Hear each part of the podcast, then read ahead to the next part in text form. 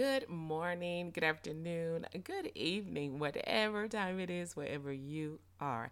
I want to thank you for listening to The Dash with Matrilla. Guys, let's talk about what you have in your hand.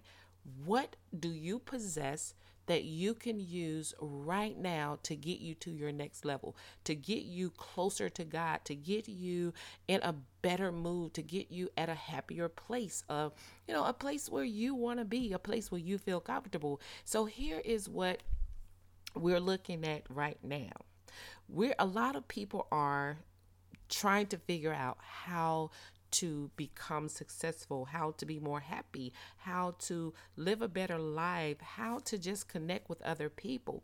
But let's take a look at it this way if you take a look around you, whether you're at home, in your office, uh, whatever, wherever you are, take a look around you and look at what you already have. And that's even on the inside. What's on the inside of you? What has God planted on the inside of you that you can use right now, today, starting at this moment to get you to your next level, to get you to your destiny?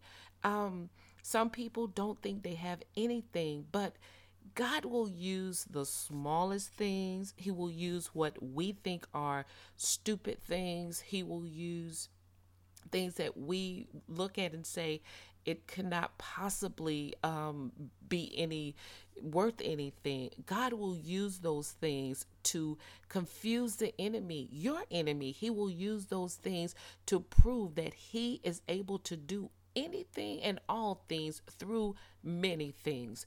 And I'm going to say that again. He is able to do all things through anything and many things. So, just like Moses, I, I'm, I'm still on Moses, guys. I'm still on Moses. There's something about uh, Moses' journey, his purpose. It's something about um, all the things that he did, what based off of what God told him to do. So over in Exodus, um, chapter four.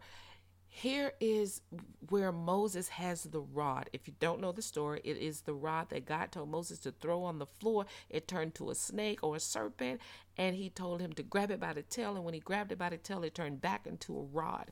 So I gave you the example of Mo- Moses and the rod because Moses didn't think he had anything to um, to show that God was with him, that God had sent him. He didn't believe that he possessed anything. But God took something so simple as a rod, a stick, a piece of wood, and he told Moses how to use it, what to do with it, and guess what? The key to to actually um, using what God told Moses to use was listening for the voice of God to tell him when to use it. So everything that you possess, God can work through it. All you have to do is ask him to show you how to use what you already have to accomplish what is set in front of you. You can hey, God gives us the ability to do all things. And I've said this before God gives us the ability to do things that otherwise we would not be able to do. And all of those abilities are laid up in Jesus Christ. You have to just believe that. Hey, he came and died so that you might be able to live in a good and prosperous way. And that good and prosperous way is not just um, on the physical, it is your spirit man. You guys know I always talk about your spirit man. It's your spirit man. What's housed in your spirit? You know, it's about being to being on a level that is beyond comprehension. That's what it's all about. So you do have something in your hand, whether you're holding it right now, whether it's your intellect, maybe it's the knowledge that you have, maybe it's um, you know, something that is physically laying around, just like Moses and the rod. It doesn't matter what it is that you have, God is able to work through it. And for the person who says, I don't have the funds to do the things that I feel like God is calling me to do, well, here's what I want to tell you.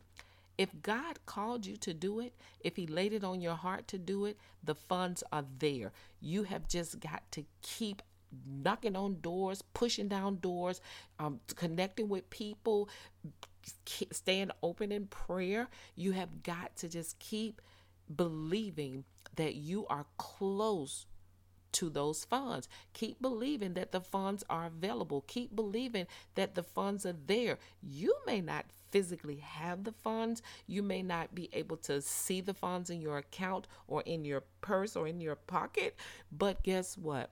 The funds are there. If God placed it on your heart, if God gave you everything that you need to accomplish what you set out to do or what you want to do or what you feel like you were called to do or what you feel like you were led to do.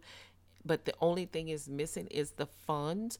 Then guess what? If god gave you all of that there is no way he's going to just give that to you and say hey you figure out how to get the funds. He is going to line up the right people at the right time in the right location. But here's the trick well, not so much as a trick, but here's the key you have to be willing, determined, have self confidence, and discipline to get up and get out and get it.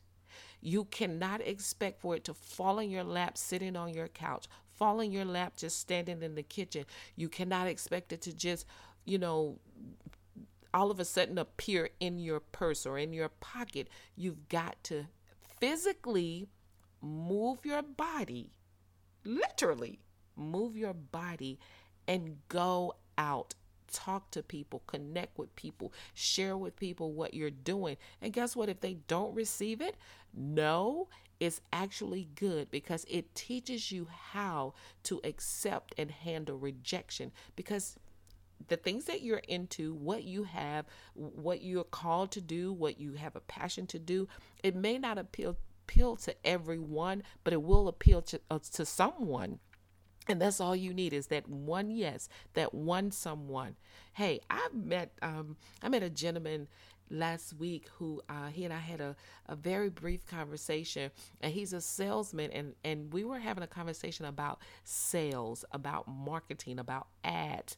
And he said the key, the key, and, and I totally agree, the key to a good salesman or getting, you know, selling your material, your merchandise, your products yourself is being willing to accept the no without being offended, without letting it just drive you back into your shell. So, guess what?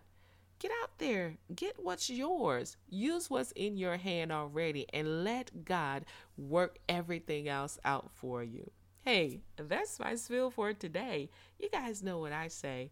Never give up on your life, never give up on your dreams, and never give up on God. And yep, the victory still belongs to Jesus.